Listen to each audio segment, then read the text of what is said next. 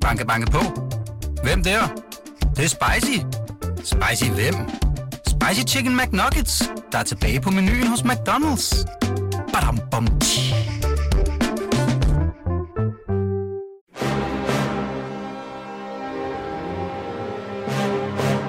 Velkommen til programmet Hitlers Æseløer, et program om bøger om den anden verdenskrig. Mit navn er Jan Cordua.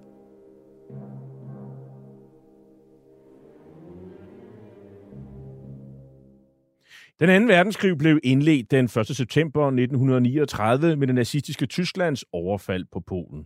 Der var tale om en racistisk erobringskrig, der kostede mellem 55 og 70 millioner mennesker livet, og hvor nazisterne systematisk myrdede jøder, romager, slaviske befolkningsgrupper, politiske modstandere og alle andre, der ikke passede ind i deres forestillinger om et ensartet folkefællesskab.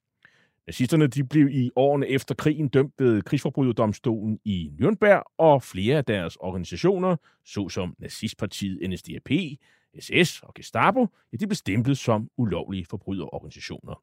I denne serie, som vi har valgt at kalde for Hitlers æsløer, præsenterer vi nogle af de mange bøger, som i disse år udkommer om den anden verdenskrig. Above Shanghai there hangs a pall of smoke. In the city, the doomed battalion. In this huge warehouse across the Suchao Creek, a gallant band of Chinese troops made a last stand against the advance of 40,000 Japanese. Chiang Kai-shek's crack 88th Division made a suicidal attempt to stem the tide that flowed relentlessly against Shanghai.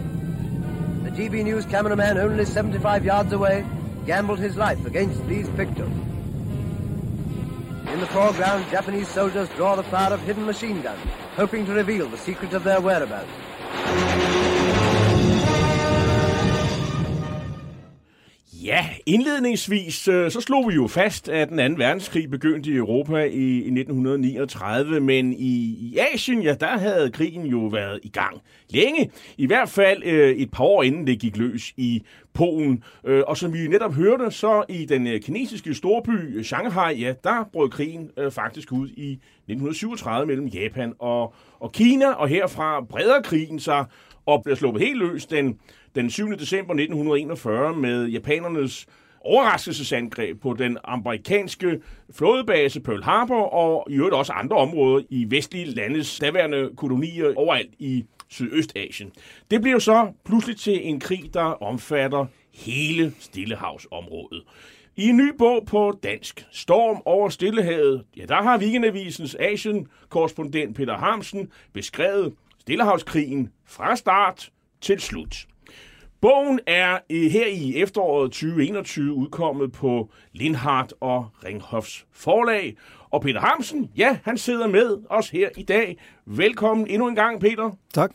Du har jo tidligere medvirket i programmet med flere af dine bøger, blandt andet den øh, bog om øh, slaget i Shanghai 1937, som vi før hørte om, og øh, om danskeren Bernhard Singberg, der optrådte som mange kineseres redningsmand under det senere slag om Nanjing.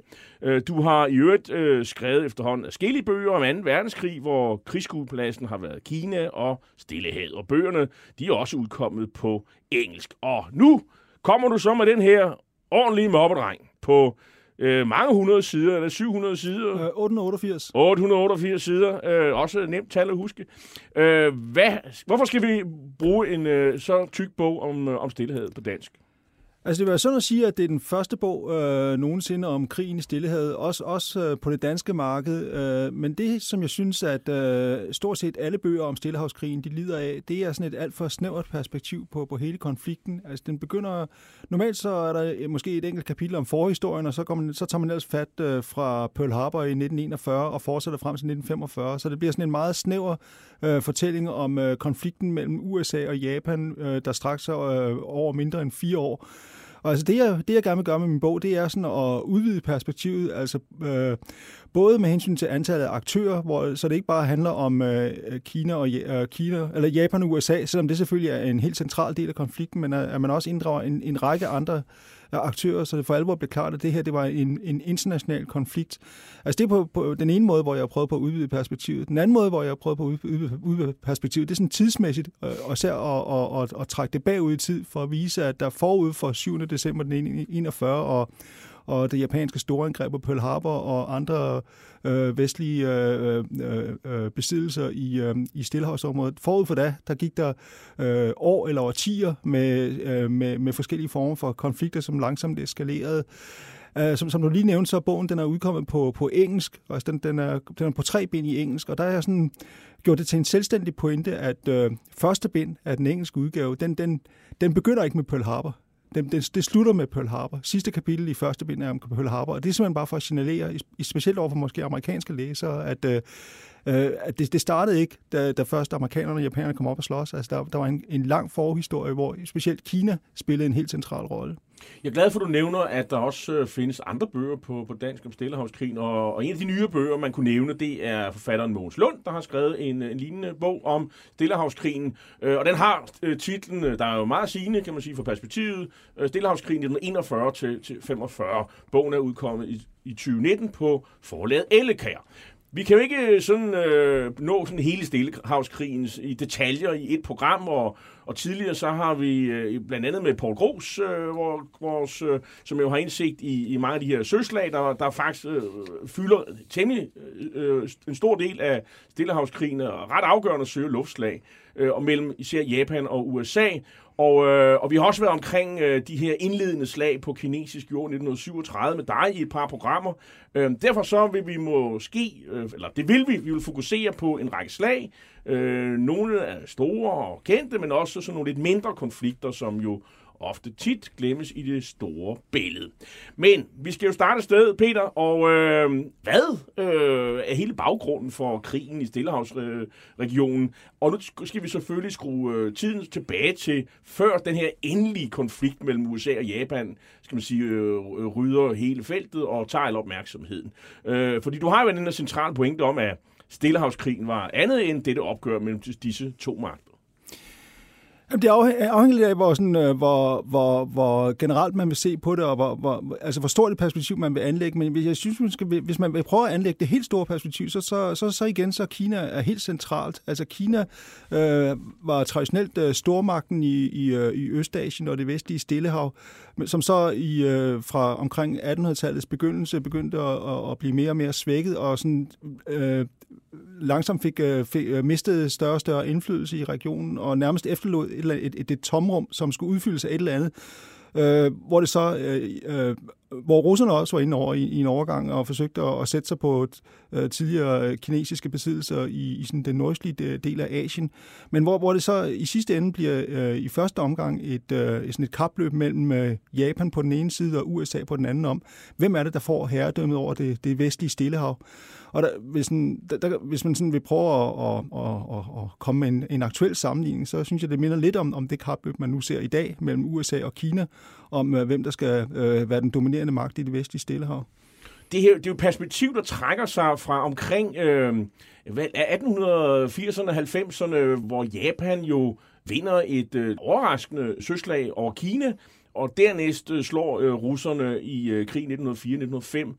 Og derfra så øh, bliver man jo tiltagende imperialistisk. Det er man jo ikke enige om. Det er øh, de vestlige magter jo generelt, og, og ikke mindst USA er jo også imperialistisk. Og, og der rager man jo flere og flere øer til sig. Man får Taiwan omkring øh, ind i sine interessesfære, og man overtager styret der. Øh, de tyske tidligere kolonier i Asien overtager man, øh, og man får et øh, fodfæste øh, på den koreanske halvø. Så det vil sige, det er jo, det er jo, Japan er jo en kæmpe succes, øh, sådan rent imperialistisk, er det ikke? Jo, og, og som du siger, altså, øh, Japan vil bare være en stormagt, ligesom alle andre stormagter på det tidspunkt. Altså, man vil have en øh, moderne grundlov, man vil have en, et slags parlament, øh, man vil have et moderne uddannelsessystem, og man vil også have et moderne imperium. Altså, japanerne fulgte simpelthen i, øh, i øh, vestmagternes fodspor og, og, og gjorde det samme, som vestmagterne havde, øh, havde gjort med en vis forsinkelse. Lidt i stil med, hvad tyskerne også gjorde på samme tid, cirka samme tidspunkt, og, og sådan kom på bagkant og prøve at etablere et uh, imperium på, i de områder, hvor der ikke allerede var andre uh, kolonimagter, der havde sat sig fast, og hvor så altså det øh, det, øh, øh, det asiatiske kontinent øh, var sådan den mest oplagte, det mest oplagte sted for, for Japan at etablere sig, og altså i første øh, i stigende omfang på, på, på kinesernes bekostning, også fordi Kina øh, på grund af kejsermagtens øh, sammenbrud i 1911-1912 øh, og, og efterfølgende borgerkrig og intern splid blev, blev et let offer for, for japanerne. Og øh, hvad er det for et øh, som sige, øh, politisk system, der driver den her øh, som sige, øh, hang til at øh, ekspandere øh, territorialt? Ja, problemet var lidt, at øh, japanerne var ikke sådan helt øh, kommet overens med sig selv om, hvad, hvad det var for et, et øh, politisk system, og specielt ikke, hvor, hvad, hvad for en slags øh, rolle øh, kejsermagten skulle, skulle spille, om det skulle være øh, øh et, et, øh, et, et, reelt, øh, et reelt kejserdømme med, med kejserne oppe i toppen, som, som virkelig øh, bestemt det hele, eller om det skulle være sådan mere sådan et konstitutionelt øh, kejserdømme, lidt i stil med øh, især øh, øh, Storbritannien, som var, som var sådan japanernes forbillede der i begyndelsen af, af det 20. århundrede. Og det, det, det var øh, et, et øh, dilemma, som, øh, øh, som japanerne aldrig helt øh, fik løst øh, helt frem til 1945. Altså, hvad, hvilken rolle skulle kejseren komme til at spille? Øh, og det var også derfor, at, at Hirohito havde forskellige former for øh, indflydelse og, øh, i skiftende perioder i løbet af, i løbet af årene.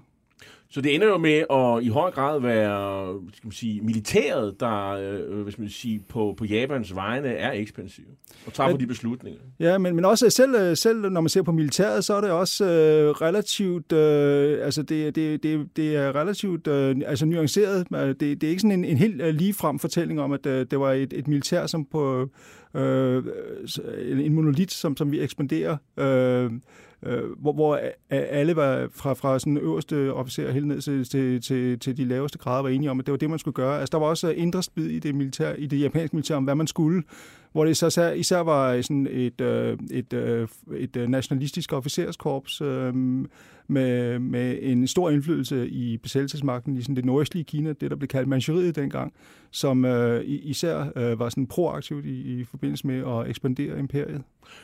Der har man også en forhistorie, som handler om, at øh, kineserne har været øh, storebror over for japanerne gennem århundrede, og lige pludselig så rollerne byttet om. Altså det er en unik chance for japanerne og, og pludselig kom til at dominere kineserne.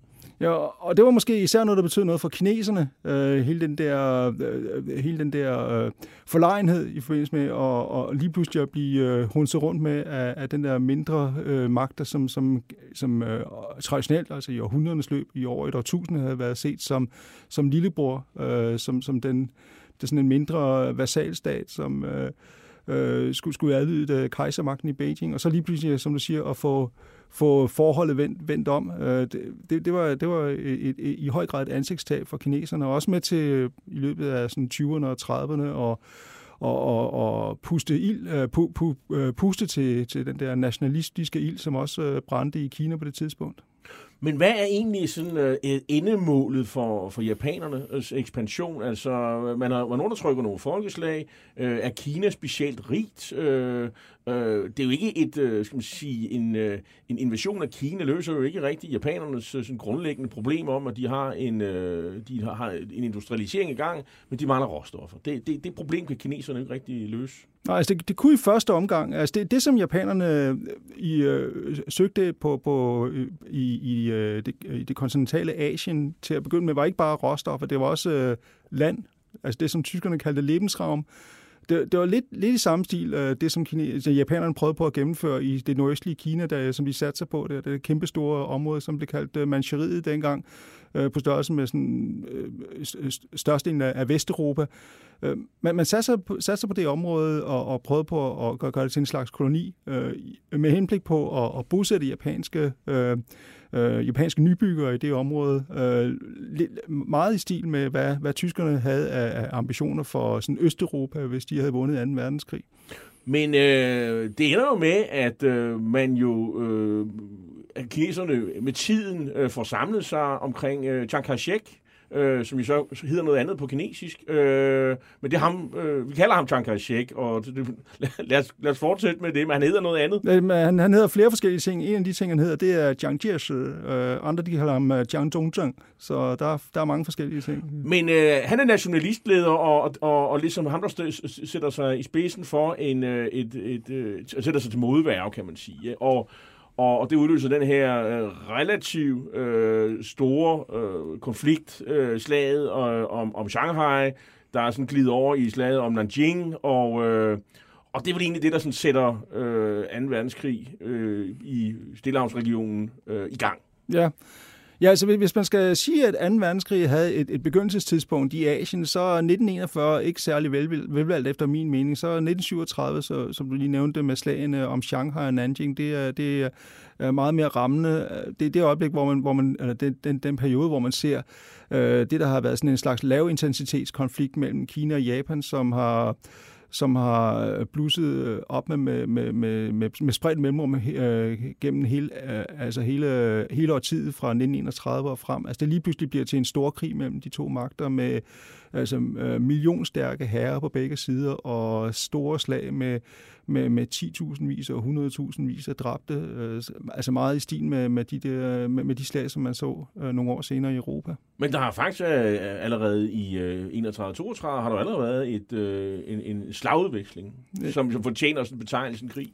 Ja, det, det, var, det, det, var, altså, det, det var den der besættelse af Manchuriet, som, som i størrelse svarer til, jeg tror det er Tyskland, Frankrig og Spanien, altså et kæmpestort landområde, som blev invaderet af japanerne i 31. Øh, Øh, og altså, der, der var absolut ikke tale om nogen fredelig besættelse. Der, der, var, der var også store slag. Øh, så øh, også en af grunden til, at, at øh, nogle kinesere i dag, de, de, de, de prøver på at gennemtrumfe, at det var 1931, som, som egentlig var begyndelsesåret for 2. verdenskrig i, i Asien. Men situationen her i øh, december 1941 for Japan, den, den er vel sådan egentlig rimelig stabil. Man har nogenlunde styr på, på kineserne. Dem har man jo fået slået øh, flere omgange. Øh, man har besat kolossale landområder. Man har en alliance med, med Tyskland og Italien. Øh, og, øh, og man har jo ikke nogen konflikt kørende med, med, med USA. Og øh, så man skulle jo tro, at, øh, at det gik jo egentlig meget godt hvis ikke det var, at øh, vestmagterne jo ligesom havde fået øje op over for, øh, at den her ekspansion, som Japan øh, havde i gang i, den var farlig. Den måtte man sætte en øh, stopper for øh, på forskellige måder. Øh, og hvad gjorde man? Jo, altså man prøvede på at, at presse japanerne ud af, ud af Kina på, på, på forskellige vis. Altså, der var, der var øh, intense forhandlinger, der, der på, pågik øh, gennem øh, det meste af 1941, øh, hovedsageligt i Washington mellem den japanske ambassadør og den amerikanske udenrigsminister øh, med, med henblik på, øh, på at, at, at presse japanerne ud, øh, blandt andet med, med, med sanktioner, øh, hvor det, som, som, som langsomt blev eskaleret, øh, Øh, hvor den, den værste og den, der, der absolut øh, gjorde mest ondt på japanerne, det var en, en øh, olieembargo mod, øh, mod, den Japan, mod den japanske økonomi, som vi kunne få alt til at gå i stå, altså inklusiv den, den igangværende krig i, øh, i, i Kina. Øh, så altså, man pressede Japan op i et hjørne, hvor øh, den japanske ledelse, militær og politiske ledelse med Hirohito i spidsen i en, i en rolle, som øh, historikere stadigvæk ikke er helt, er helt enige om, altså hvor aktiv den var, hvor, hvor man, hvor man øh, befandt sig i en situation, hvor man enten var blev nødt til at kaste håndklædet i ringen og simpelthen gå ind på de amerikanske krav, som øh, betød en tilbagerulning af, af stort set alle øh, japanske øh, erobringer foretaget på det det asiatiske kontinent siden øh, 1931. Eller på den anden side at, og, og, og, og gå aggressivt til værks, øh, proaktivt og i et snuptag øh, øh erobre øh, øh, de, øh, de øh, vestlige øh, kolonier i, i Sydøstasien, øh, hvor altså, øh, de primære, det var, det var sådan, øh, olie, øh, oliefelterne i øh, det, der dengang var Hollandsk øh, Ostindien, altså Indonesien i dag. Så det var det, det, var det, det, det valg, man havde der i, i den japanske topledelse. Altså enten at fuldstændig give op, eller foretage en fantastisk våde militær aktion, altså sætte sig op imod øh, øh, tre af verdens øh, førende magter på det tidspunkt, USA, England og Holland, som jo godt nok var presset, men alligevel øh, var ikke ubetydelige øh, militære aktører. Men øh, når man nu sådan, øh, tænker over øh, japanerne, og siden af 2. verdenskrig er vi jo flere og flere, der ligesom har fået øjnene op for hvor øh, tankegangen. Øh, på det her tidspunkt også den her krigermentalitet, øh, samurai-kulturen, Bushido, øh, kampmoral og andre ting. Altså, man giver ikke sådan op, øh, bare fordi øh, man, der, der er lidt, øh, lidt lidt høj søgang her, så vil man hellere prøve at være lidt, lidt aktiv. Øh, og det må man nok have lov at sige, Pearl Harbor er udtryk for.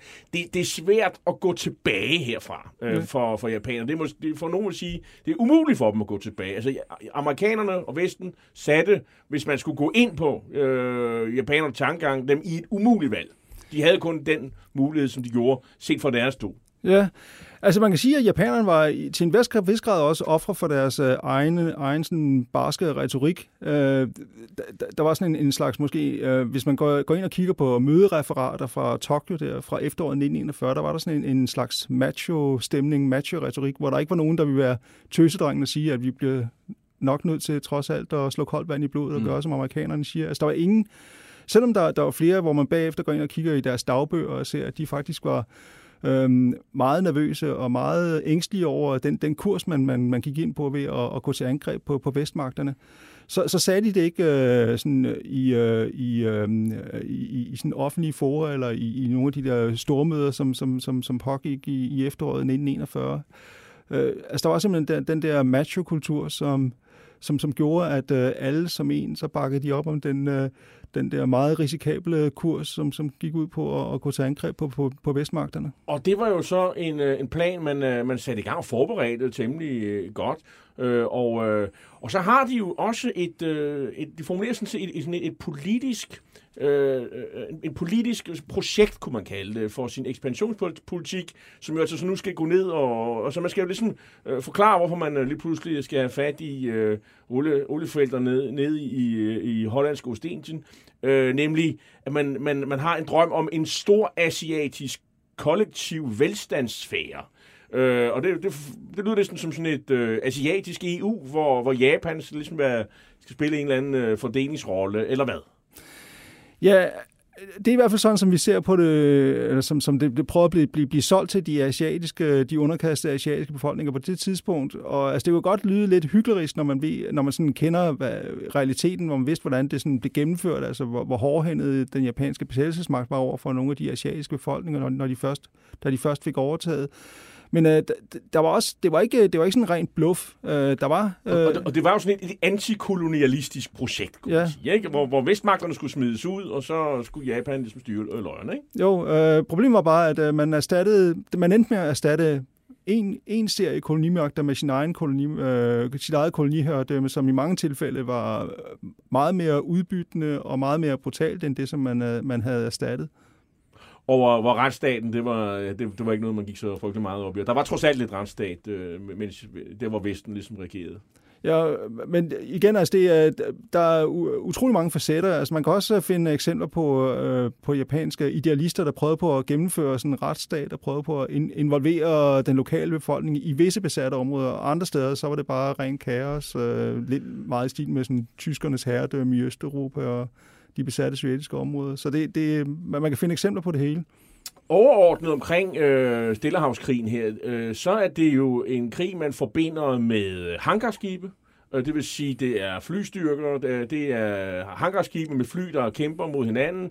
Det, det, det, det er ofte noget, der foregår ud på små øer, øh, der pludselig øh, bliver udsat for et øh, landgangs øh, øh, angreb med marinesoldater fra USA, der vælter ind over øh, strandene og, og så øh, sidder japanerne et andet sted og, og, og forsøger at forsvare øerne. Altså sådan øh, miniformater af, af, af, af D-dagen, kan man sige. Øhm, og, og det foregår, og det er meget blodet som ofte, så det foregår i jungler, og, og, og hvor det er varmt øh, af pommeren til.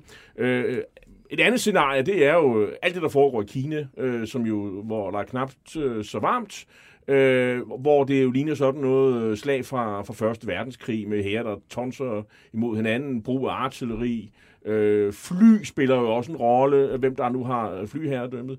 Øh, så det er mange forskellige slags, men især hangarskibe og altså konflikten mellem Japan og USA, det handler meget om skibe og hangarskibe. Ja, og, og, og det kan man jo godt forstå, men det er også noget at gøre med, hvem det, var, der, det var, der fik lov til at, og sådan, og, og, og, og sådan, og, og, og etablere det dominerende narrativ efter, efter 1945. Altså, det var amerikanerne og med deres hangarskib og deres overlegne teknologi. Så altså, det, det, er, det, er ikke, det er ikke løgn, men det, man kan også sige, det er heller ikke hele sandheden. Øh, det, det var en stor del, uh, sikkert måske også den, den, den centrale konflikt, altså hele det der den der øh, store offensiv hen over, tværs hen over Stillehavet, indtil man til sidst øh, stod på, på tærsken til, til Japan. Men, men derudover er, er der en, en række andre aspekter af krigen, som ikke har fået lov til at komme til deres ret. Altså som du lige nævnte, krigen i Kina, altså den omstændighed, at øh, Chiang Kai-sheks styrker, og til en vis grad også øh, Mao Zedongs øh, kommunistiske oprør, de bandt en million japanske soldater øh, igennem alle krigsår, krigsårene. Altså en million japanske soldater, som i, øh, ellers øh, kunne være blevet sendt til Stillehavet og have gjort øh, tilværelsen betydeligt mere vanskelig for, for de øh, vestlige øh, soldater der. Omvendt, hvis man sådan øh, kigger på sådan tropbevægelserne øh, frem og tilbage. Øh, jeg har en øh, 13-årig søn, der sidder og ser sådan noget på YouTube, hvor man sådan kan følge øh, slagets gang og så videre øh, fra start til slut. Og, øh, og når det hele øh, ender med, at Enola Gay, øh, den her amerikanske bombefly, smider den første atombombe over, over, over i de japanske byer, øh, jamen så står der jo rigtig mange øh, japanske soldater. Der, øh, der, det er jo ikke sådan, at kineserne får smidt japanerne ud nogensinde. Det, det, det, det, er, det, det er jo ikke, og, og, og det er jo ikke en, skal sige, en udvikling, hvor man kan sige, at her blev japanerne presset tilbage af, af kineser eller allierede styrker. Nej, nej, tværtimod. Øh, altså den sidste store aksemagtoffensiv, øh, der fandt sted noget sted på jordkloden, på et tidspunkt, hvor aksemagterne var i defensiven alle mulige andre steder på, øh, i, øh, i Europa og, og i, i Stillehavet. Altså den sidste store offensiv, det var i 1944, hvor japanerne de, øh, de øh, gik til angreb øh, over en bred front øh, ned gennem det centrale Kina, og simpelthen trængte, trængte kineserne tilbage overalt. Øh, øh, i en slags øh, nærmest øh, lynkrigsagtig øh, operation, som jeg kan minde om, om tyskerne i deres velmagtsdage i 1940 og 1941. Altså det, det var så sent som i 1944 på et tidspunkt, hvor øh, alle vidste, at, øh, at Hitlers dage var talte i, øh, i Europa. Der, der, der, der kunne japanerne stadigvæk øh, etablere en, øh, stable en offensiv af den art på, på benene og, og øh, altså simpelthen sejre over alt. Øh, så, ja, så det er rigtigt, at, øh, at, øh, at, at øh, de, de, var, de var aldrig specielt presset af kineserne, men altså... Øh, hele den omstændighed, at Kina er så kæmpestort, altså selv hvis kineserne ikke, ikke havde gjort modstand, så skulle man stadigvæk have en eller anden form for øh, garnitionstjeneste øh, etableret i Kina for at være sikker på, at, at det stadigvæk var på japanske hænder.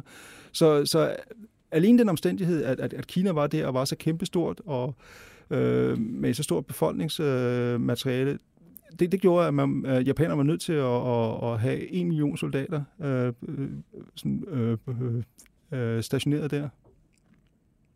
From the NBC newsroom in New York, President Roosevelt said in a statement today that the Japanese have attacked Pearl Harbor, Hawaii from the air. I'll repeat that. President Roosevelt says that the Japanese have attacked Pearl Harbor in Hawaii from the air. Ja, det er den amerikanske radiostation NBC, der pludselig afbryder deres radioudsendelse med den her ile-melding om, at øh, nu er øh, man simpelthen øh, kommet i krig, øh, efter at japanerne har angrebet Pearl Harbor på Hawaii, flodbasen. Og øh, ja, vi ved jo, vi har jo fået forklaring på, hvor, hvorfor de, de gør det. Øh, men det er jo ikke kun øh, amerikanerne, de angriber den 7. december. Det er faktisk også øh, Hongkong blandt andet, og og alle mulige andre steder. Og, så hvorfor er det sådan et generelt angreb på, øh, på alle de vestlige lande? Er det fordi, at øh, lige så snart, at øh, de angriber Pearl Harbor, så ved japanerne godt, at så er de krig med hollænderne og franskmændene, Øh, undskyld, så er de, mod, så er de krig mod øh, hollænderne og englænderne. Jamen, det er næsten det omvendte. Altså, de, det, de vil have, det var, det var de der øh, hollandske oliefelter nede i, i Ostindien, plus en, en række andre råstoffer. Altså, gummi var også en, en, en vigtig råstof, et vigtigt råstof, som japanerne har fingre i. Altså, det var, det var det, der var hovedsagen, og der kan man sige, at øh, angrebet på Pearl Harbor var et slags, øh, en slags, øh, et slags sideshow. Det var noget, som, som, som øh, Øh, en række øh, japanske beslutningstager med sådan admiral Yamamoto i spidsen øh, insisterede på, at, at det, det må man også gøre. Altså, man, man, man, man, man havde ikke indtryk af, at hvis man gik øh, til offensiv mod, mod syd og tog alle de der strategisk vigtige områder i, i Sydøstasien, så ville amerikanerne bare lade stå til og, og, og give dem lov. Så det var en slags forebyggende angreb. Man, man regnede med, at, at hvis, hvis, man, hvis man foretog gennemførte den offensiv mod Sydøstasien, så ville amerikanerne komme og angribe øh, japanerne i flanken. Så det, det var for at øh, som en slags præventivt øh, angreb. Preemptive strike, ville man have sagt i vores dage. Ja. ja. Altså, man slår først, før de andre slår, ja. øh, for ligesom at tage, tage, tage kræfterne ud af dem. Fordi man vidste, det ville, det, det ville ende alligevel. Man antog det i hvert fald. Spørgsmålet er, om, om det så vil være sket. Det vil det sandsynligvis, men altså, man ved det ikke. Men, øh, men det er vel også en forestilling om, at øh, amerikanerne øh, ville indse, at det var nok bedst at få en, øh, en forhandlingsfred efter, at man ligesom kunne se, hvad, hvad japanerne kunne. Ja, altså det, der er sådan en, øh, et, øh, en, en undervurdering af sådan den amerikanske øh, psyke, som går igennem øh, den, den, den japanske beslutningsproces igennem alle krigsårene fra 1941 og helt frem til 1945. Altså man tror, at øh, amerikanerne kvæg deres sådan, høje levestandard og måske også der, deres demokratiske system, så vil de simpelthen ikke have ryggraden til at, at gennemføre øh, en, en en lang øh, blodig krig øh, øh, langt, fra, langt hjemmefra. Så det er det, det, man, man, man satte på hele vejen igennem, øh, faktisk fra Pearl Harbor frem, det var at, at, at give øh, amerikanerne et så øh, et så, et så, et så blødigt øh, slag mod, blodigt slag mod kæben, at de vil blive chokeret, og vi, øh, vi, vi går til forhandlingsfred. Det er simpelthen igen og igen, at man, man, man vil påføre amerikanerne det der kæmpe store slag, hvor, hvor, de, hvor de bliver så chokeret, at, at nu, nu, nu kaster de håndklædet i ringen. Og det er simpelthen helt frem til 45. Hvordan går det sådan med det her søslag i Pearl Harbor? Bliver det en succes? Nej, Øh, det, man var ude efter, det var, det var især hangarskibene, og de var tilfældigvis øh, ikke i, i Pearl Harbor på det tidspunkt. Så det, det, var, ikke, det var ikke nogen succes. Øh, selvom man prøvede på at, at, at, sådan, at, at male det øh, øh, som, som en succes også over for den japanske befolkning. Øh, men man får da ødelagt nogle slagskibe ja, og sådan noget. Ja, men det, det, var, det var krigen, det, der, det, der kom til at afgøre krigen. Altså for det første så amerikanerne, det var en kæmpe industrimagt, altså de kunne øh, lynhurtigt erstatte øh, de, de slagskibe, som, som blev tabt, øh, og som ikke kunne, kunne, øh, kunne hæves og, og, og gøres øh, kampdygtige igen. Så øh, sådan, rent materielt var det, øh, var det ikke noget, der, der, der satte øh, amerikanerne kritisk tilbage i forhold til, øh, til, til, til at, at, at kunne slå japanerne på et senere tidspunkt det var også min, altså, det, det, som japanerne gjorde i Pearl Harbor, det var at, at gennemføre øh, angreb i, i to bølger med, med fly. Der var også en, øh, en planlagt tredje bølge, som, hvor man især skulle være gået efter de amerikanske olieressourcer, som lå, og, også lå i Pearl Harbor. Altså det aflyste øh, den øh, japanske øverstbefalende øh, for den, den, den styrke, der blev sendt afsted til, til Pearl Harbor. Øh, også fordi han ikke vidste, hvor de amerikanske hangarskib de, de befandt sig. Han ville hellere øh, stoppe, mens lejen var god, og vende tilbage til Japan, i stedet for at risikere sin, sin styrke øh, i forhold til de øh, hangarskibe, som, som man ikke vidste, hvor befandt sig. Men men det resultat, at, øh, at den, de, de amerikanske oliereserver i, i Pearl Harbor, de, de, de, de forblev intakte og sådan kunne indgå i den amerikanske krigsførelse fra, fra dag et. Men øh, generelt, øh, skal man sige, de angreb, som japanerne foretager øh, overalt i, øh, i Sydøstasien især, øh, på øh, engelske besiddelser, hollandske besiddelser, Øh, det går vel egentlig meget godt. Øh, og så er der jo de tidligere franske besiddelser, dem overtager de jo sådan øh, stille og roligt. Øh, hvorfor, hvorfor gør de det i Vietnam blandt andet?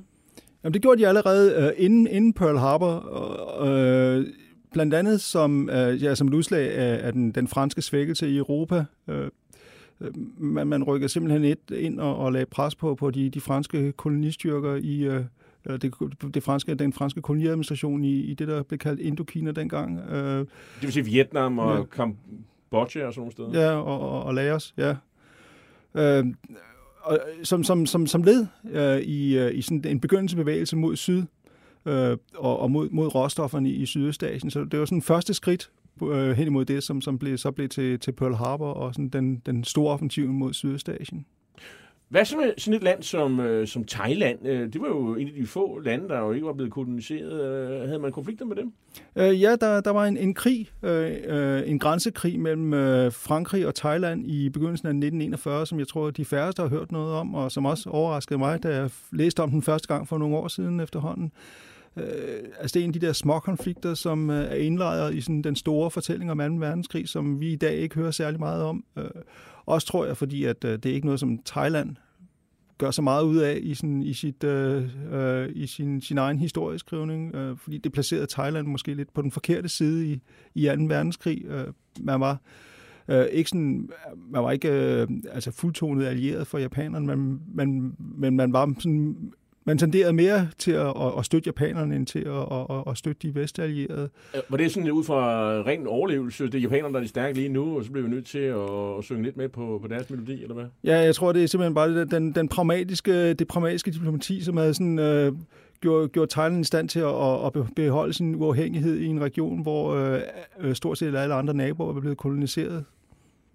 Men øh, det går ret stærkt med at få nedkæmpet de øh, britiske styrker i øh, for eksempel øh, det nuværende Malaysia, dengang hed det Malaya, øh, og man nåede frem til Singapore. Øh, det er jo kolossale styrker, som øh, overgiver sig. Øh, man øh, når også øh, til Burma på et tidspunkt, og, øh, og man når også, øh, Hollandsk Ostindien, det går også rimelig stærkt. Øh, hvorfor gør det det? Jamen, det gør det, som, som du nævnte før, blandt andet fordi, at japanerne er så velforberedte. Det er ikke fordi, at de, er, de, de har en, en knusende overmagt. Altså, som, som du lige sagde, så, så, så var der store styrker, som overgav sig til japanerne. Faktisk så var japanerne i, øh, i mindretal i stort set alle operationer fra, fra starten af i 1941-1942, hvor man, øh, hvor man invaderede de forskellige øh, øh vestlige øh, koloniområder i, i Sydøstasien. Der var ikke noget tidspunkt, hvor det var japanerne, der, der havde overmagten, men det var simpelthen Øh, man havde den der øh, fuldstændig minutiøse plan om, at øh, hvad man skulle gøre på dag det og det øh, i løbet af sådan, de første måneder af, af, af feltoget i 41-42. Øh, hvor, hvor man også øh, blandt andet, øh, hvor, hvor mange enheder de, de blev indsat i, i forskellige øh, feltog efterhånden, som der ikke blev brug for, brug for dem øh, øh, for forskellige steder. Altså der, der er en division, som i første omgang blev indsat mod øh, Filippinerne i, allerede i december 41, og så, som så, da Filippinerne var ved at være nedkæmpet, så blev sendt videre til, til, til Ostindien øh, i begyndelsen af 1942. Så der var, der var hele en minutiøs plan, fordi man havde meget lidt at gøre godt med fra japansk side. Til, til gengæld så må man så bare planlægge så godt som overhovedet muligt. Men øh, det er jo bryder jo fuldstændig med mange vest, øh, vestlige øh, mennesker og, og, og, og ikke mindst øh, officerers forestillinger om japanerne som øh, sådan, nogle, øh, sådan nogle jabs, der ikke rigtig kunne finde ud af noget som helst, og øh, som øh, under, undermennesker, det, det, det, det sagde man måske ikke, men, men det lå lidt i luften, at øh, det her, de kunne simpelthen ikke finde ud af. Det var en gevaldig opvågning for, for Vestmagterne. Ja, og man at, de, at de blev overløbet på ganske få måneder, for det er det, vi taler om. Ja, jamen, hvis man læser de samtidige uh, kilder, hvis man læser sådan... Uh, øh, interviews med soldater ved fronten og øh, dagbøger, så er der øh, den der nedladende tone over for, for den japanske modstander, som, som holder sig et godt stykke ind i 1942. Men man kan undre sig over, at de var så langsomme i optrækket. Altså japanerne havde vist lige fra krigen mod Kina i 1890'erne og øh, krigen mod, mod Sarens Rusland i 1904-1905, at de faktisk øh, kunne slås og, og, og slås bedre, også ofte end, end, end hvide mennesker. Men altså stadigvæk øh, næsten 40 år senere, så var der den her øh, nedladende, jeg vil ikke engang kalde den småracistiske, men Racist. Øh, ja, racistiske øh, tone over for, for den japanske modstander, hvor man også sagde, at øh, altså, de, de er født nærsynet, de, øh, de dårlige piloter. Øh, og de er, de er også kollektivistiske, så det dur ikke til sådan en individualistisk kampform. Som, de kunne ikke rigtig kæmpe om natten, og så nej. det var også et problem på ja. stå. Men, om det var, men var der noget, de var gode til, både til hensyn til at flyve, og kæmpe i, i junglen, hvor der ofte er mørkt og sådan noget, så det var faktisk det, de kunne finde ud af. Ja, og det, det var, der, var, der var det Vestermagterne, der skulle lære af dem, øh, og helst lære så hurtigt som muligt, hvordan man, man kæmpede om natten. Så det, du, der er et af kapitlerne, der hedder Imperiernes kirkegård, og, og her kunne man jo også godt øh, medregne amerikanerne, fordi øh, de har jo et fodfæste på, øh, på Filippinerne, og de bliver altså også smidt ud. Ja, efter hårde kampe. Ja, ja der, der, der vil jeg sige, at øh, ja, der, der, japanerne mødte forskellige former for modstand, og der, der, vil, der vil jeg sige, at, den modstand, de, de, de, de mødte fra europæisk side, altså specielt britisk og hollandsk side, var relativt svag i forhold til den, som de, de fik fra amerikanerne. Øh, det, det modspil, de fik fra amerikanerne allerede i, i Filippinerne. Øh, altså, der, der var sådan en offensiv ånd, som, som øh, blev vagt til live hos amerikanerne allerede øh, i de første uger af, af kampene mod øh, kampene øh, om, om Filippinerne. Og det er også det, vi hører om øh, den general, der nok øh, er meget, meget central. Øh, ikke kun her i Stillehavskrigen, men også senere hen i Koreakrigen, nemlig general Douglas MacArthur. Han er, han er faktisk med her i øh, de, øh, det her indledende... Øh, de indledende slag på, på Filippinerne, hvor man altså inde må, må, ender med, at de må, de må rømme, men øh, de, øh, de giver øh, japanerne øh, øh vis kamp til stregen. Ja, det, det, det er korrekt. Øh, Dr. MacArthur blev nødt til, til sidst, og altså blev, han blev beordret ud af Filippinerne, men øh, øh, lovede, da han, da han øh, satte foden på Australien nogle, nogle, nogle dage senere, at han ville uh, I will be back, sådan lidt Arnold Schwarzenegger-agtigt.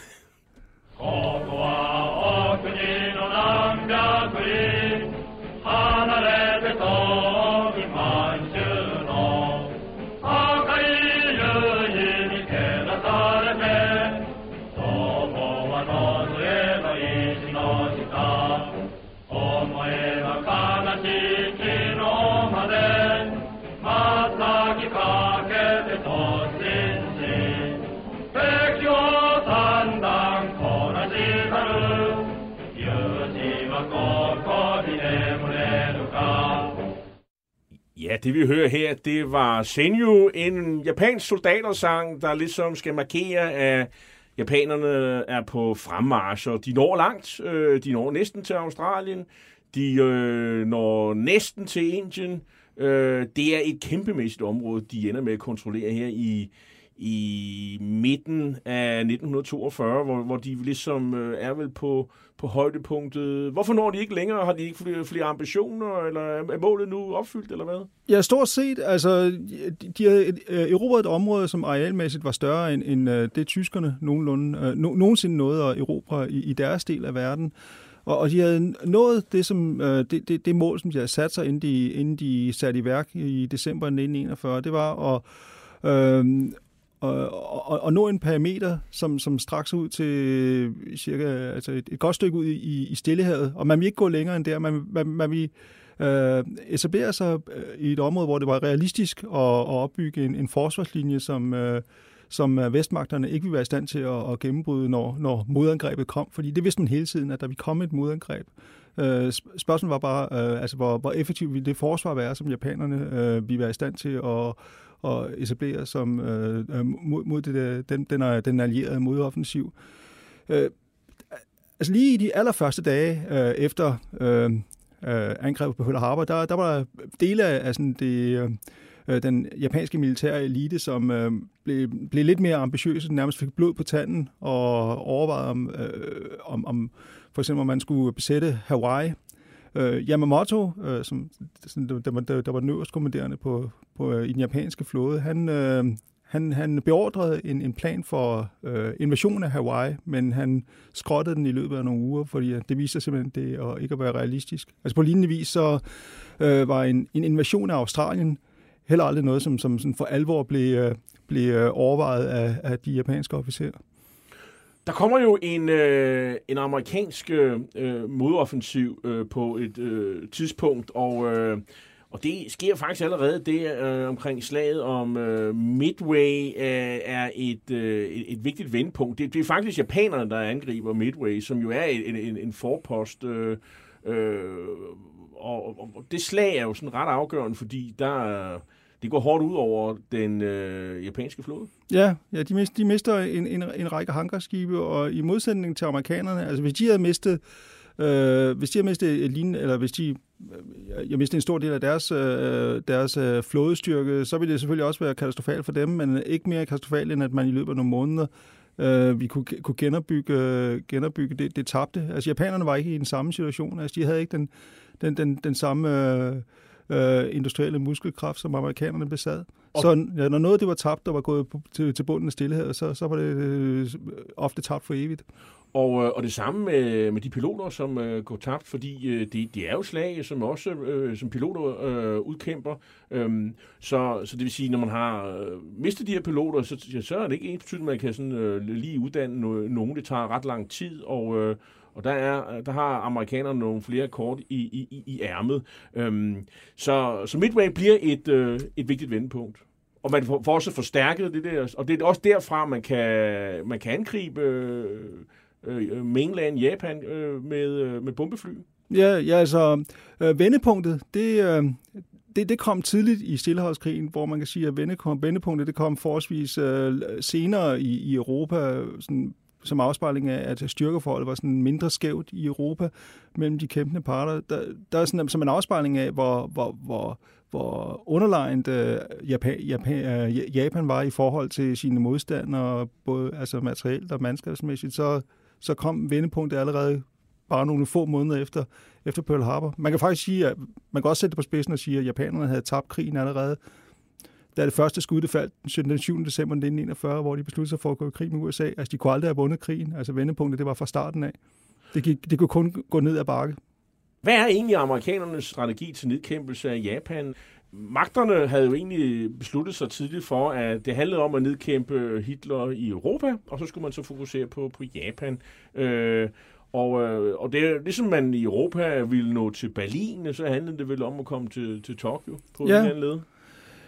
Ja, og altså selvom øh, at man øh, sådan på papiret havde besluttet sig for, at øh, det var, øh, det, man skulle besejre Hitler først, og så kunne man tage sig i Japan bagefter, så i praksis kom det til at, og, i, i et langt stykke hen ad vejen at, at foregå på, øh, omvendt, øh, hvor en stor del af de amerikanske ressourcer, i stedet for at blive sendt til hen over Atlanterhavet, så faktisk blev sendt til, til, til Stillehavsregionen. Altså hvis man sådan gør op med antal øh, soldater og øh, antal øh, omfang af materiel, der blev sendt til, til Stillehavsområdet i de første måneder efter Pearl Harbor, så, så var det øh, trods den officielle politik med Europe First, så var det, øh, så var det i, i mange tilfælde Stillehavsområdet, som, som fik øh, flere amerikanske ressourcer. Måske også som afspejling af, at den amerikanske flåde havde, havde sådan stor også politisk magt, og den havde øh, øh, den amerikanske præsidents øh, hjerte. Han, var, han følte sig som en Altså han, han følte særligt, øh, særligt stærkt forhold til, til flåden. Altså flod, og, og Stillehavskrigen, det var fra amerikansk perspektiv især en, en, en flåde, øh, flådeaffære. Og så var der vel også øh, to andre punkter. Det var her, man var blevet angrebet, øh, og derfor så var der et øh, hævmotiv, tænker jeg, at man skulle vise japanerne, at man kunne slå igen. Øh, og så var der jo heller ikke nogen på det her tidspunkt i øh, december øh, 41 øh, og i starten af 42 en, en, en åben front i Nordafrika eller i, i øh, øh, eller i Vesteuropa, hvor amerikanerne kunne engagere sig på helt samme øh, skal man sige, øh, vis. Ja, der skulle gå næsten et år, før man sådan for alvor kunne vise, øh, vise hvad man var i stand til altså med, med invasionen af, af Nordvestafrika. Men altså også med hensyn til den der strategi, som man, man, så, beslut, man, man så brugte, man så valgte i, øh, i, i Stillehavet. Altså, der, der, var, der var to øh, nærmest parallelle strategier, som blev, som blev fuldt på samme tid af amerikanerne. På den ene side så var den, den man kan sige, den, den, den, den mest øh, logiske strategi, det var at bare at gå den, den direkte vej hen over Stillehavet fra, øh, fra, fra området nord for Australien og så mod, mod, mod øh, øh, altså hen over det centrale Stillehav mod de japanske øer. Men samtidig så var der det problem, at MacArthur han havde sagt, da han forlod Filippinerne, han sagde, I'll be back. Så øh, i, i et vist omfang, øh, simpelthen af hensyn til hans personlighed og hans øh, personlige indflydelse, så øh, blev der gennemført en, en, en, en parallel strategi, som gik øh, ikke tværs hen over Stillehavet, men øh, gennem det, syd, altså det sydvestlige Stillehav, Ny Guinea, og fra Ny Guinea op mod Filippinerne. Så man havde de der to, øh, to øh, parallelle hovedangrebsretninger mod, øh, mod Japan, som i, i øh, på den ene side altså, kan man sige, øh, gav mening, fordi at det det forvirrede japanerne. De vidste aldrig, hvor det næste slag det kom. Det kunne enten komme i det centrale Stillehav, eller det, kom i, det kunne komme i det sydvestlige Stillehav. Men på den anden side også betød, at øh, de, der, de to... Øh, øh, de to hovedstyrker, de, øh, de to amerikansk ledede hovedstyrker, de nogle gange konkurrerede om ressourcerne. Men øh, at nedkæmpe den japanske flåde, som jo ligesom øh, skulle beskytte øh, handelsskibene med, med olie ned fra Hollandsk Ostindien til, til Japan, øh, hvis man tog dem ud af spillet, øh, og, og så havde du heller ikke de fly, der var, kan man sige, øh, det, så havde man jo allerede krammet på japanerne allerede der. Så det, var vel, det handlede vel om at nedkæmpe flåden, først og fremmest. Øh, ja, det, det, det, det, det, det, det kan man sige, og der, der kan man også sige, at øh, der var et, et, et tredje ben, som den amerikanske øh, strategi, den, den, den stod på. Altså, der var dels den, øh, altså den øh, øh, offensiven i det centrale stillehav, dels offensiven i det sydvestlige stillehav, og så var det tredje ben, det var ubådsoffensiven, som jeg synes øh, alt for ofte bliver underspillet i, i mange øh, i mange øh, beretninger om, som, om krigen. Som jo har en fuldstændig parallelitet til det, som tyskerne forsøgte øh, omkring Storbritannien, både 1. og 2. verdenskrig. Det ser vi simpelthen her, at det handler om, at vi skal have kvalt øh, japansk industri, øh, simpelthen at sørge for, at der ikke kommer nogen ressourcer til, til Japan. Ja, det er korrekt. Altså, der er, uh, verdenshistorie, så har der været øh, tre, øh, tre øh, tilfælde, af, hvor ubådsvåbnet er blevet brugt øh, strategisk. Altså, der har været, som du nævnte, Tyskland i 1. og 2. verdenskrig, og så har været den amerikanske ubådsoffensiv mod japanerne i, i Stillehavet under 2. verdenskrig. Og af de tre, så er den eneste, som faktisk blev kronet med held, det var den amerikanske, som så til gengæld var en, en knusende succes. Altså, hvis man, hvis man skal pege på én faktor, som virkelig bragte japanerne i knæ, så er det ikke øh, nødvendigvis atombomberne over Hiroshima og Nagasaki, og det er heller ikke nødvendigvis det, øh, Sovjetunionens indtræden i krigen til allersidst i 1945. Det, det var, øh, efter mange historikers vurdering, det var det, det, var det amerikanske ubådsvåben.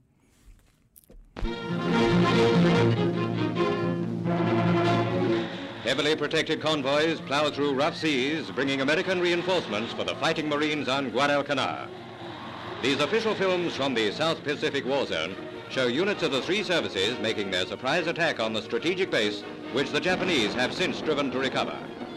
A fresh Marine force moves in to support the initial successful landing. Here's further evidence of aerial combats taking place in the vicinity. A fighter goes into the sea out of control. Ja, det er sådan øh, amerikanske øh, nyheder eller propaganda, kan man sige, om øh, hvordan det, det går løs for sig øh, ved Guadalcanal, som er en del af de her Solomon eller Salomonøer, øh, som er et af de her øh, slag, som øh, er, er vigtige, og hvor man kan sige, det amerikanske marinekorps Øh, hele myten omkring det, øh, det bliver jo grundlagt i de her år øh, med de her slag, vi skal tale om. Øh, øh, Guadalcanal, øh, øh, senere hen Iwo Jima og Okinawa. Ikke? Altså hvor blodige slag, hvor der, hvor der virkelig går løs, og hvor det handler om, at amerikanerne de foretager en landgang. Øh, øh nu snakker vi om øh, Salomonøerne i, i, i juli-september øh, 1942. Og det er specielt offensivet med Guadalcanal, øh, som er, er interessant. Hvad gik det ud på? Det er jo et slag, der Øh, det var et halvt års tid eller sådan noget, og der er også et, øh, et søslag undervejs, som øh, også er en del af den, af den her historie. Ja, hvis man ser på det strategisk, så drejer det sig om, at øh, USA skulle sikre sig øh, skibsruterne fra sådan, øh, vestkysten og så til, til Australien. Og øh, de ruter blev, blev troet af den japanske tilstedeværelse i øh, Salomonøerne, som, altså, som ligger øh, nord, nordøst for Australien. Øh, Øh, så det, det var et spørgsmål om at, at, at, at slå hul på den japanske forsvarslinje der, og i hvert fald stoppe de japanske offensiver i, i det område, for at, at sikre, at der kunne være sådan uhindret øh, øh, tilførsel af forsyninger fra USA til Australien. Fordi Australien var sådan, altså helt central i den, den allierede strategi. Det var derfra, man vi, man vi baserer basere modoffensiven mod, mod, mod de japanske øer. Men det er også her, hvor, hvor amerikanerne øh, øh, også får en øh, lektion i, at, at japanerne de sætter sig øh, til modvilje. Og øh, som sagt, det tog seks måneder at nedkæmpe japanerne. Øh, så det, det, det er en del af, af myten om, at, at her der virkelig øh, gå til varfront på, på begge sider. Og øh, det, det her vil blive et langstrakt forløb, øh, hvis man havde tænkt sig at erobre øh, de her landområder eller øer øh, en for en. Ja, altså, ja, det er her, at øh, amerikanerne for alvor blev opmærksom på, hvad, hvad det var for en fjende, de var op imod. Altså, den taktik, de benyttede sig af, og, og altså, den, den kampånd, og den, øh, ja, den, øh, den, den meget fremmedartede tankegang, som, som, som styrede mange af de, altså de, de japanske øh, frontsoldater. Altså det med, at man, man kæmpede til sidste mand. Altså det var ikke bare en talemåde, det var regulært til sidste mand, og sidste mand, han skød ofte sig selv, eller sprang sig selv i luften med, sprang sig selv i luften med en håndgranat. Øh, altså det, man blev introduceret til en helt ny form for krigsførsel, som, som jeg ikke tror, amerikanerne i, på forhånd var, var forberedt på. Men som de sådan hurtigt tilegnede, kan man så sige, altså på den, på den brutale måde, det der med øh, ikke at tage nogen fanger, altså det blev sådan et, et, øh, det blev en kutume på, på begge sider. Og, og det er også det her med, at du kan ikke rigtig se fjenden. Det er ofte øh, om natten, der bliver kæmpet, øh, og man graver sig ned i huler, og, øh, og det er meget håndgranater øh, frem og tilbage. Og, øh, altså, altså man skal nærmest stå ansigt til ansigt med, med, med, med fjenden, og, have, og, have, og det er på knive ofte, altså øh, nærkamp øh, hele vejen. Ja, og ofte så, så øh, kunne, de, kunne amerikanerne øh, høre og endda lugte japanerne, før de kunne se dem. Altså, der, der, man, når man læser beretninger fra dengang, så, så, så, så var der en eller anden særlig lugt, som, som knyttede sig til japanerne. Der var nogen, der, der mente, det havde noget at gøre med, med deres, øh, deres udstyr, at det var behandlet på en bestemt måde. Men altså, der var en eller anden, en eller anden særlig lugt, som, som, som, som japanerne udsendte, som, som de sådan kunne genkende. Så ofte så var det første varsel om, at der var japanere i nærheden. Det var enten, at man kunne høre dem, eller man kunne lugte dem. Og det var først, når de måske var meter væk, at man også kunne se dem. I øh, japanernes øh, erobrede landområder, der begynder den her øh, krigsførelse, amerikanerne har gang i, og, og i, øh, i at øh, der opstår hungerkatastrofer. Det er ikke kun amerikanernes blokade og andre ting, der gør det. Det er også et sammenfald af, af flere andre ting. Øh, men øh, det er japanerne, der har ansvaret. Det er dem, der har magten for, og, og at civilbefolkningen begynder at, at, at sulte i Kina og mange andre steder. Altså jeg vil sige, der hvor øh, japanerne har ansvaret, det er, det er i Indokina, altså Vietnam, og så er det i øh, øh altså, øh, Indonesien, øh, øh, altså Hollandsk og Ostindien. Det, det, det, hvis vi ser på, på Kina, så er det øh, især Hønan-provinsen, som bliver ramt, som er sådan et slags ingenmandsland, hvor der er ingen, der sådan for alvor har magten, øh, hvor, hvor øh, de kinesiske nationalister under Chiang Kai-shek også bestemmer over nogle regioner, og nogle regioner er så under japansk kontrol, eller under marionetregimers kontrol. Og det, det, det, det er måske mere fraværet af en politisk autoritet, som gør, at øh, da der udbryder hungersnød, så er der ikke nogen, øh, no, nogen til stede, som kan gøre noget ved det. Og, og, og det er også noget med, øh, der er monsunregn og andre ting, øh, der, og selvfølgelig krig generelt skaber jo også, at, at, at, at, at hvad skal man sige, øh, fødevarer ikke kan komme øh, frem. Ja, altså det, det, det er den perfekte storm. Altså det er en række uheldige omstændigheder. Der, der er nogle sådan helt spe, specifikke øh, klimaomstændigheder, som gør, at, at 1942 bliver et, 1942-43, begyndelsen af 40'erne, der bliver, dårlig, bliver nogle dårlige år for, for kinesisk landbrug. Plus man så har uh, hele, den, ja, uh, hele den ødelæggelse af infrastruktur og hele det kaos, som, som krig medfører. Og det er jo også noget, der går ud over øh, Indien, altså Bengalen, øh, øh, som er jo det område, som, øh, hvor, hvor englænderne har ansvaret. Ja, Ja, det, og det, det er det samme, altså, hvor, hvor det sådan, selv på, på, på bagkant er det svært at, at udrede, hvem det er, det egentlig har, en, hvem, hvem, der, hvem der for alvor har skylden. Altså, det er et, et samspil, det er, en, det er den perfekte for et storm, altså et samspil af en række uheldige omstændigheder, også øh, fejlhøst, øh, klima, insektangreb, plus og, og det er noget, som indiske historikere de har lagt stor vægt på i efterkrigstiden. Øh, Churchills øh, ligeglade øh, holdning over for, for inderne. Altså, det er i hvert fald det, det, det indtryk, man nogle gange kan få, når man læser de samtidige kilder, at øh, det var ikke det, der stod højst på hans øh, dagsorden og, og, og redde så mange indere som muligt fra hungersnød. Inden øh, vi skal fortsætte amerikanernes landgangsoperationer øh, i, på vejen mod øh, Japan, så kunne vi måske lige øh, dvæle lidt ved nogle af de sådan lidt mindre øh, slag og overset øh, pladser for konflikt. Nemlig, øh, at ja, japanerne de havde faktisk erobret en lille smule amerikansk øh, territorium ved øgruppen af løjderne. Øhm, det har jeg ikke øh, sådan hørt så meget om. Øh, det kan ikke være ret meget, men, øh, men øh, det gør jo så, at amerikanerne jo bliver nødt til øh, at erobre øh, dem tilbage igen i maj 1943. Øh, hvor er det henne, og hvad, hvad sker der? Jo, altså, jeg synes, det, det, det er sådan en af de mere, altså i mangel af bedre øh, udtryk, øh, spøjse øh, aspekter af Stillehavskrigen. Altså normalt så jeg tror man, at det er noget, der foregår i banehede i, på, hen over tropiske sandstrande, men her der ser vi faktisk øh, amerikanere og japanere i krig i subarktiske forhold, altså noget, der kan minde lidt om måske Grønland eller Island. Øh, Øh, altså det, er en, det er en del af Stillehavskrigen, som vi ikke hører så meget om, fordi at det endte med ikke, ikke at have den store strategiske betydning. Men øh, for, for datidens beslutningstager, så var det noget, man ikke kunne se bort fra, hverken i Tokyo eller i Washington, fordi det var, hvis man, det var den korteste vej mellem øh, USA og Japan. Øh, så fra japansk synsvinkel, så, så var der en, en, øh, en, en risiko for, at amerikanerne øh, vi, i, iværksatte det, det modangreb, som de vidste ville komme hen over det nordlige Stillehav, øh, i stedet for, som, som, som tilfældet viser sig at være hen over det, øh, det sydlige Stillehav. Så det, det var noget, man ikke sådan kunne have. Man er ikke råd til at, at, at se bort fra det fra japansk øh, synsvinkel, så man, man var nødt til at sætte sig fast der. Omvendt så, altså amerikanerne kunne ikke øh, have sådan en, øh, øh, altså øh, give, give japanerne frit spil i den del af, af af, af, af Stillehavsområdet, også på grund af altså nærheden til Alaska. Også, for, og, også, også, også fordi man, man sådan, vi holdt mulighederne åbne for en eller anden form for samarbejde med, med Sovjetunionen, når russerne først fik tid til at tage sig af japanerne, efter at tyskerne var nedkæmpet. Så der, der var behov for at, og, og, og tilkæmpe sig kontrol med den del af, af Stillehavet. Der boede ikke ret mange mennesker deroppe. De der, den der øgruppe. Ja, det var, jeg, jeg tror måske nogle valfanger og øh, måske en enkelt missionær og nogle ja, meteorologer. Det var ikke, det var ikke specielt øh, tæt befolket.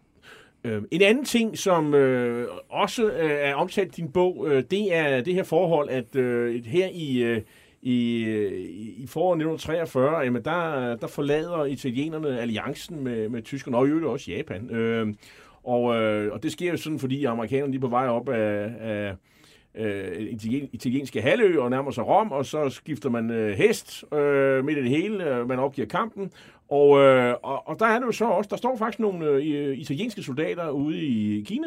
Ja. Og, øh, og hvad, hvad, hvad, hvad, hvad, hvad gør japanerne med, med dem? Jeg vil sige, giver dem et ultimatum. Altså enten så øh, kommer I over på vores side, og, og vi finder noget, I kan, I kan tage til øh, krigen ud, eller også så nedkæmper vi jer. Øh, og det, det kom til kampe, altså både i, øh, i Beijing og i, øh, i en by i nærheden af Beijing, der hedder Tianjin, med, altså med, med dræbte og sårede på, på begge sider. I Beijing øh, var der en, øh, sådan en garnison i, øh, i, i Beijing, eller hvad?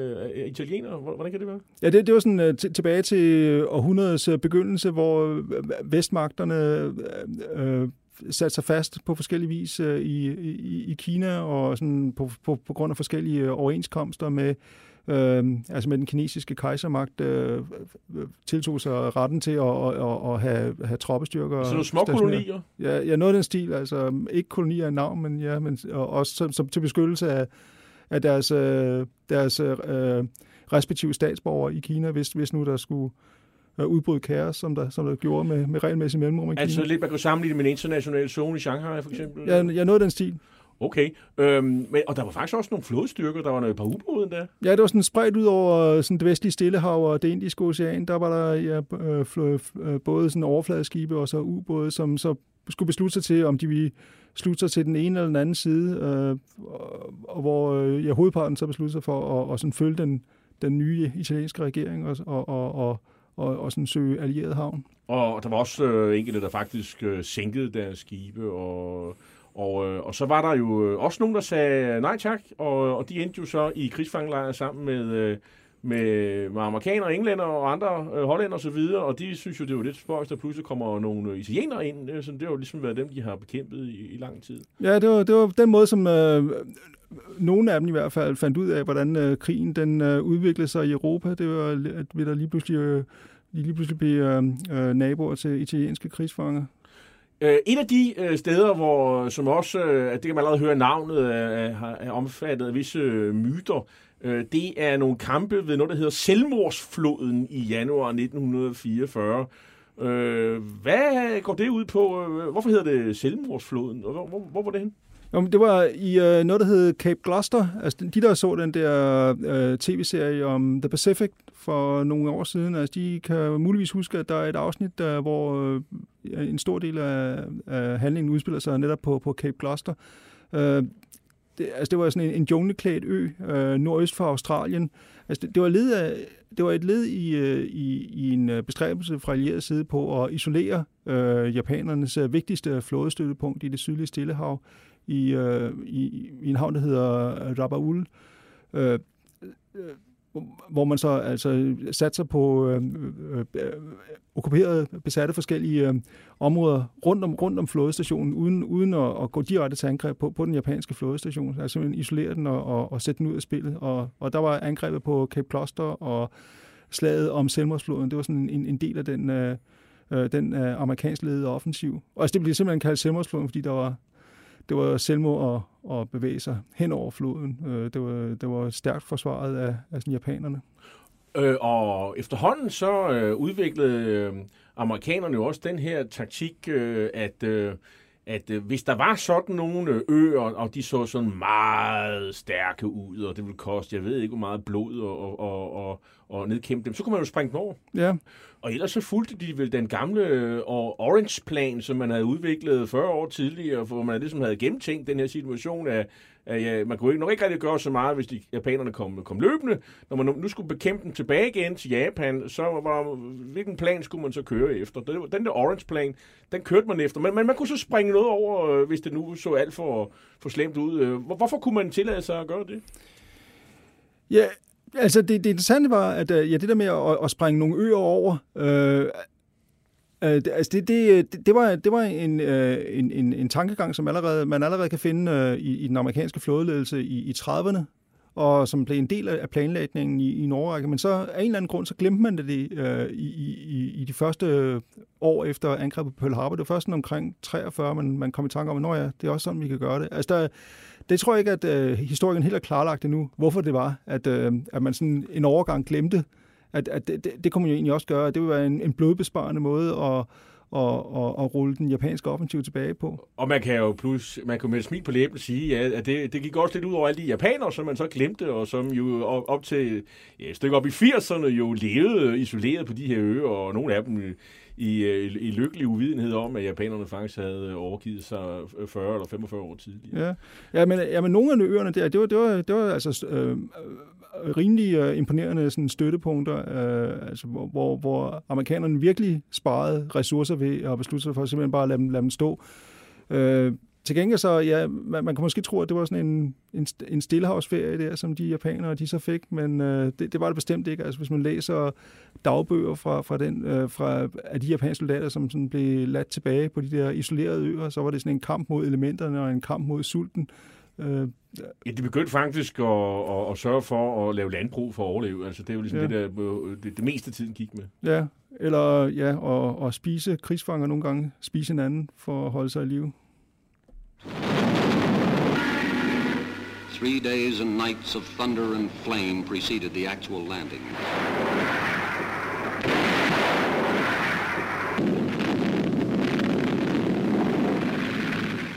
Landings are routed with timetable precision. Marines of the 4th and 5th Divisions delivered by the Coast Guard head for the beach.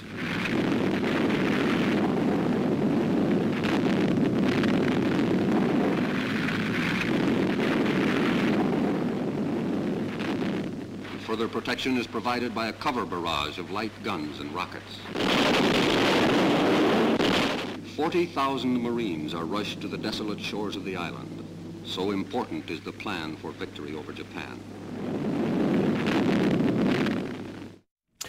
Ja, det vi hører her, det er jo en øh, radiofonisk beskrivelse af invasionen af den øh, japanske ø Iwo Jima februar og marts 1945. Vi kender mange af os det her ikoniske foto af amerikanske marinesoldater, der rejser fanen under slaget øh, som tegn på sejr. I øvrigt noget, der er blevet lavet om til et monument øh, og står lige uden for Arlington-kirkegården i, i Washington. Øh.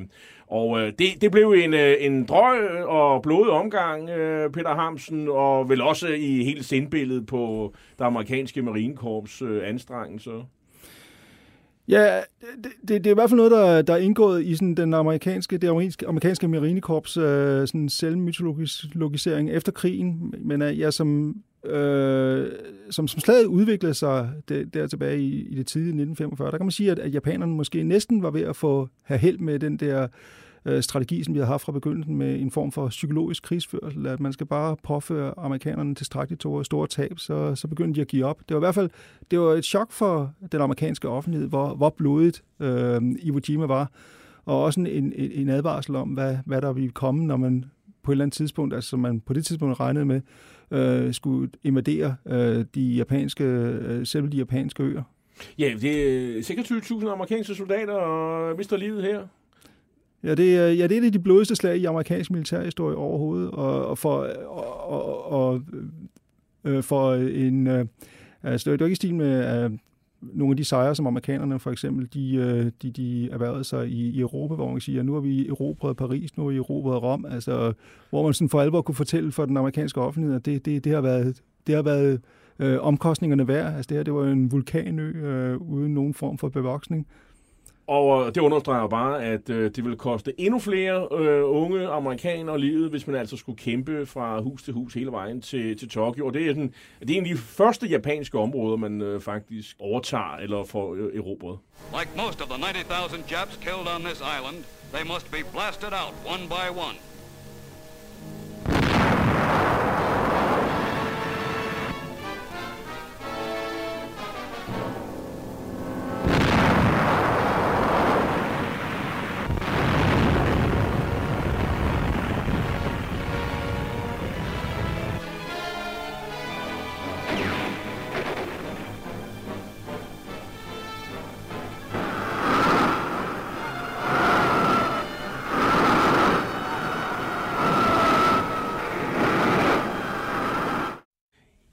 Hvis nogen har set Karate Kid, øh, så kender de sikkert også ham her, Sensei Miyagi.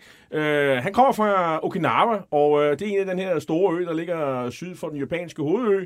Øh, og, øh, og det vi hører her, det er jo så... Øh, en reportage øh, fra øh, den invasion øh, af Okinawa, som finder sted april-juni 1945, og det sidste, man kunne høre her i, i, i, i lydklippet, det var, at at det er håndgranaterne, øh, som øh, drøner, og så bliver det jo tændt for flammekasterne, der skal drive japanerne ud af, øh, skjulestederne. Det, altså flammekaster, det er jo sådan et, rimelig øh, øh, anvendt våben her, for ligesom at man kommer sådan ud i hullerne på alle de her grotter og så videre, hvor der, hvor der findes japanere, der gemmer sig.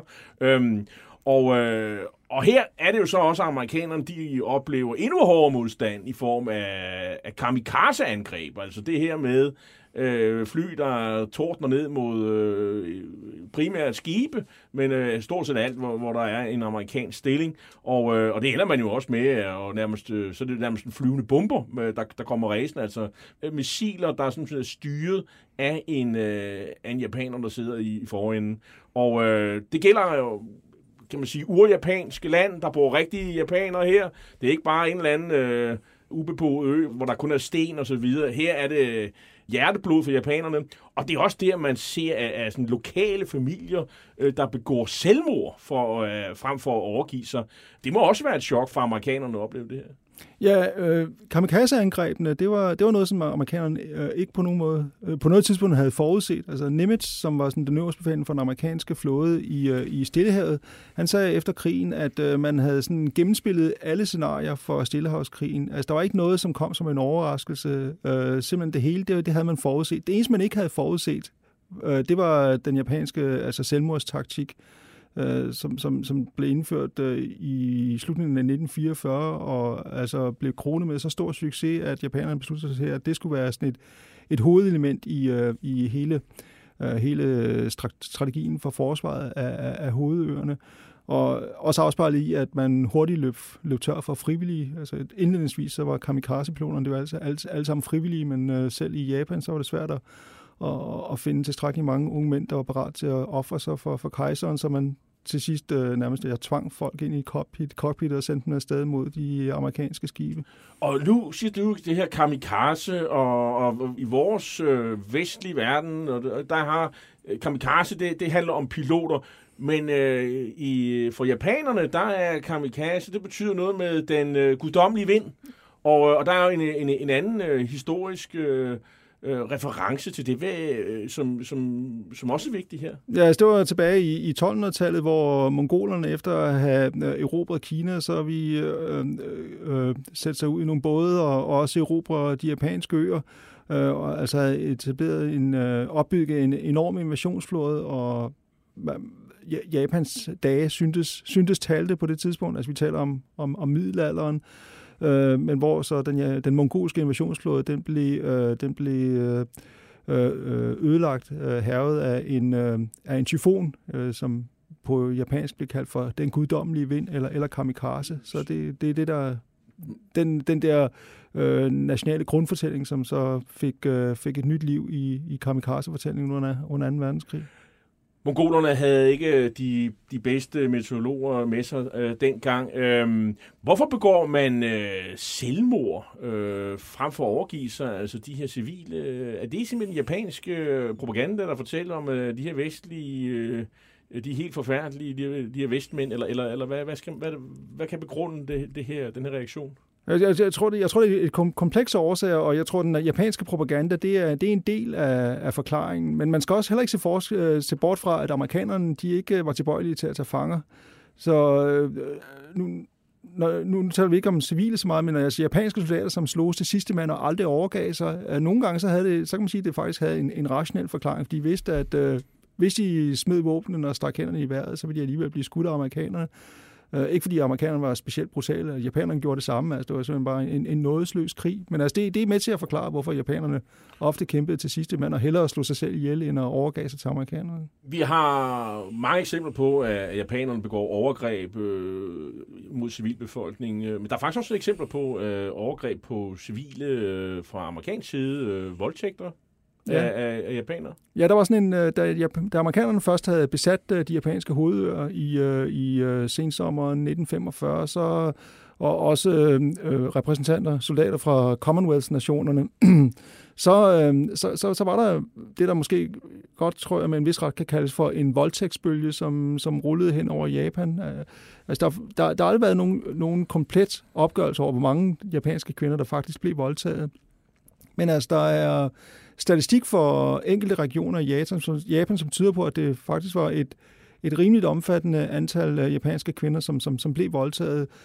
Lidt i stil med måske den sovjetiske fremfærd i, øh, i Tyskland i 1945. Men altså, eftersom der, det, ikke, det ikke for alvor er blevet gennemstået, så, så er det ikke til at sige, hvor, hvor, hvor omfattende det faktisk var. Mens alt det her foregår, så øh, er der jo også en massiv bombekampagne, som amerikanerne er gang i mod japanske byer. Øh, altså, og det er jo virkelig mange mennesker, der går til. Sammenlagt er det jo mere end, øh, end øh, atombomberne for, for ødelagt og, og slået ihjel. Altså det, de japanske byer, de, man bor meget tæt, og, og det er ikke sådan, øh, det er meget brandfarlige materialer, man har bygget sine huse med osv.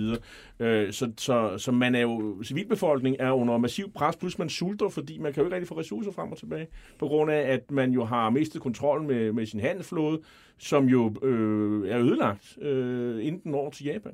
Ja, Ja, altså den, den amerikanske bombeoffensiv mod Japan, øh, oprindeligt så var det meningen, at det skulle være sådan den, en strategisk øh, bombeoffensiv med, med, med, med hovedvægt lagt på at ødelægge industrielle mål. Altså det skulle ikke være terrorbombardement. Det var sådan tanken fra amerikansk side. Men area det, bombing. Ja, det, det endte så med at blive area bombing, fordi at... Øh, Øh, blandt andet fordi, at, at øh, en stor del af den japanske industriproduktion, den foregik i de, de forskellige hjem. Så altså, hvis man for alvor ville ramme den japanske industriproduktion, så var man også nødt til at, og, øh, øh, at ramme beboelsesområder. Øh, altså plus at det hele det var så filtret sammen, at det var, det var vanskeligt at, at altså med, med datidens teknologi og udelukkende at ramme rent uh, militære eller industrielle øh, mål. Så man endte med altså reelt at, at begå altså terrorbombardementer af den japanske befolkning. Og øh, til sidst, så begynder Sovjet jo også at angribe japanerne i Manchuriet. Øh, hvad, hvad er formålet? Det er, det er jo lidt sent, de kommer i gang, øh, øh Sovjetunionen. Ja, altså den, øh, den, sådan, den traditionelle øh, fortælling øh, eller opfattelse i Vesten, det er, at det, det næsten var lidt småfejt af, af russerne, og først at, og, og, og, at gå i kød på japanerne på et tidspunkt, hvor japanerne stort set havde overgivet sig.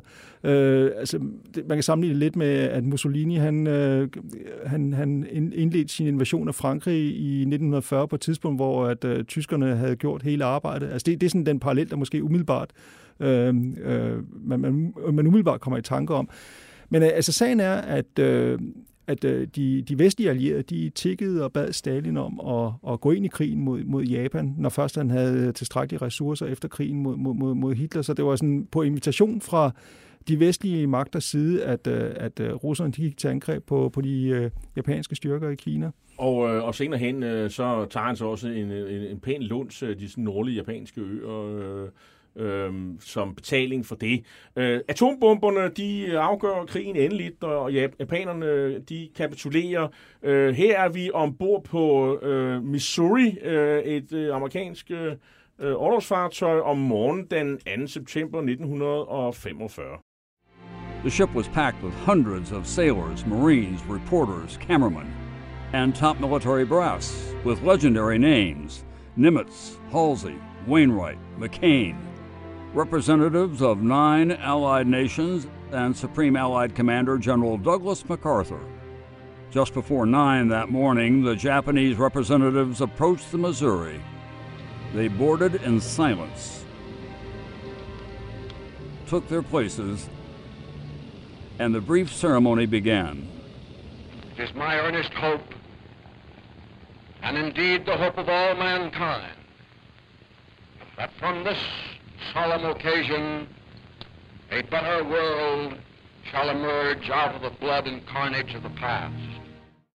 Ja, det vi hører her, det er jo uh, japanerne, der underskriver en uh, overgivelse til den amerikanske militære ledelse, og så er krigen jo forbi. Men hvad, hvad skal der så ske med den uh, japanske regeringsledelse? Der er jo en kejser her. Hvorfor får han lov at fortsætte, uh, Peter Hamsen?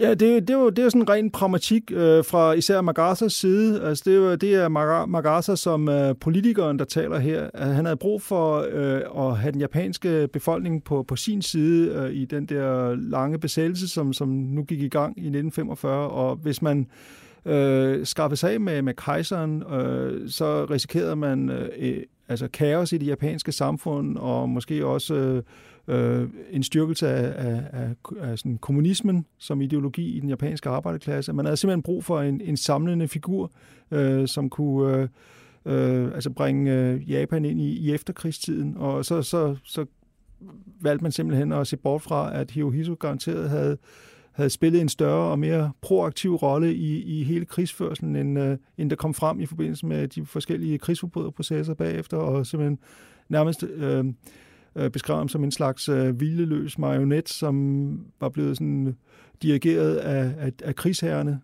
Øh, simpelthen en fiktion, som var nødvendig for, at han kunne få lov til at fortsætte. Men øh, der, nogle af dem, de her militære folk, der har ligesom kørt den, de her militære regeringer, de, nogle af dem, de begår selvmord, og, og, og, og så er der jo en, en proces, Tokyo-processen, øh, som modsvarer Nürnberg-processen, hvor, hvor de bliver dømt der, og flere af dem, de øh, får i dødstraf. Ja, det, der, der, det er en meget klar parallel til, til, til processen i, i Nürnberg. Øh, det, det var de, øh, men det, det er kun en lille del af det hele det der retsopgør, som, som, som fandt sted altså rundt omkring i, øh, i Stillehavsregionen efter, efter krigen. Det er det eneste sted, hvor, hvor, hvor man kan sige, at retsopgøret det måske øh, blev gennemført med for lidt, øh, for lidt konsekvens. Det var, det var i Kina, hvor øh, Chiang Kai-shek øh, var i det, i det gavmilde hjørne åbenbart i 1945 og besluttede sig til, at, at, at vi, vi slår en streg hen over de, de fleste af de krigsforbrydelser, der er blevet begået, og, og lad, lad, lad japanerne give dem lov til at, at rejse hjem til Japan og, og begynder på en frisk. Og øh, amerikanerne, de bliver jo så i Japan i 10 år, øh, og der er der sådan et, øh, det er sådan et militærstyre nærmest, øh, og så får de, øh, øh, så kommer der et øh, nyt japansk civilt styre øh, til igen, og man etablerer demokrati. Og lige siden har amerikanerne også haft øh, baser, blandt andet på Okinawa. Ja, det er korrekt. Ja, vi lever stadigvæk i efterkrigstiden øh, i, øh, i Stillehavsområdet i, i den forstand. Og øh, japanernes øh, image i, i Stillehavskrigen, øh, øh, siden krigen, hvad, hvad er det blevet? Øh, er det sådan nogle onde mennesker, øh, eller Øh, eller, eller hvad? Eller hvad? Er det sådan Vesten, der har fået lov til at definere øh, Japan, Japan under Stillehavskrigen? Altså, det, det, er ikke, det er ikke ligesom i, i Europa, hvor øh, tyskerne i mange år efter 2. verdenskrig var upopulære og sådan, øh, ikke særlig velsete som, som turister. Øh, det, det, der er ikke den samme, øh, den, den samme modvilje mod japanere øh, i, i øh, de forskellige østasiatiske samfund, måske med, med, hvis man tager bort fra, fra Kina. Og det har noget at gøre med, at, øh, og, og Korea måske også, men, og det har noget at gøre med, at, øh, at øh, japanerne øh, øh, øh i, i, i, 1940'ernes begyndelse simpelthen bare øh, erstattede andre kolonimagter, altså indsatte en ny koloni, kolonimagt i stedet for det, den koloni, kolonimagt, der allerede eksisterede. Så det var ikke, den japanske besættelse var ikke øh, på samme, i samme grad som, som den tyske besættelse af, af landene i Europa, sådan et, et, et, et uh, brutalt brud med, med, med, med, med, med fortiden. Krigen, den øh, trækker jo tråd til, til i dag. Jo, øh, Japans her for eksempel, øh, den er lille. Altså, det, det kan alligevel godt, hvis det skal. Øh, hvis, det, hvis, hvis, hvis det kom til stykket, og, og, og for eksempel Japan blev, blev angrebet udefra, så, så tror jeg alligevel nok, at, at øh, det er tilstrækkeligt sofistikeret til, at det kunne yde et troværdigt forsvar. Men, men det er korrekt, at, øh, at sådan arven fra 2. verdenskrig, erindringen af 2. verdenskrig løber videre, for eksempel også i øh, navnet på det japanske forsvar, som det hedder det japanske selvforsvar, for, for lige at understrege, at der ikke er nogen form for aggression øh, forbundet med, med, med de væbnede styrker i dag. Og på den måde så er der en parallel til, til, til, til det tyske øh, forbundsværn. Altså det er, man er en forsvarsstyrke, og man har absolut ingen øh, som sige, øh, offensive elementer med, øh, og, og, og hvis Japan skal engagere sig i noget øh, uden for Japans grænser, så er det også sådan en øh, affære, hvor man er, hvor det helst skal, øh, man skal helst undgå øh, som sige, militær kamp. Øh, det skal være sådan lidt mere i, øh, i andre områder, hvor det sådan har lidt mere civil karakter. Eller ja, det er altid, det er altid meget kontroversielt. og sådan noget. Ja, ja det, det, det, er altid, det er altid meget kontroversielt. Øhm, og det betyder også, at nogle gange, så bliver man nødt til, at, så kan man ikke sådan kalde en spade for en spade. Altså den japanske, den japanske flåde har netop øh, bygget et, øh, et fartøj, som egentlig er en, øh, et hangarskib, men man kalder det noget andet, fordi at, øh, øh altså det ville simpelthen være for kontroversielt, hvis, øh, hvis det kom frem, at japanerne var i gang med at opbygge endnu en hangarskibflåde. Tak skal du have, Peter Hamsen. Vi har talt i dag om din bog, Storm over Stillehavet, der beskriver Stillehavskrigen fra start til slut. En bog, der er udkommet her i efteråret 2021 på Lindhardt og Ringhofs forlag. Hitlers æsler er slut for i dag. I teknikken sad Josefine M. Hansen, og jeg hedder Jarl Kordua, og er vært og tilrettelægger programmet. Du kan genhøre dette program og de andre programmer i serien via berlingske.dk-podcast og podcasttjenesten Podimo. Det er også her, du kan høre alle de ældre afsnit, som blev produceret af Radio 24 Husk, du kan også melde dig ind i programmets Facebook-side. Bare søg på Hitlers Æsler. Vi slutter med en sang fra tv-serien The Pacific med titlen Honor. Tak for i dag.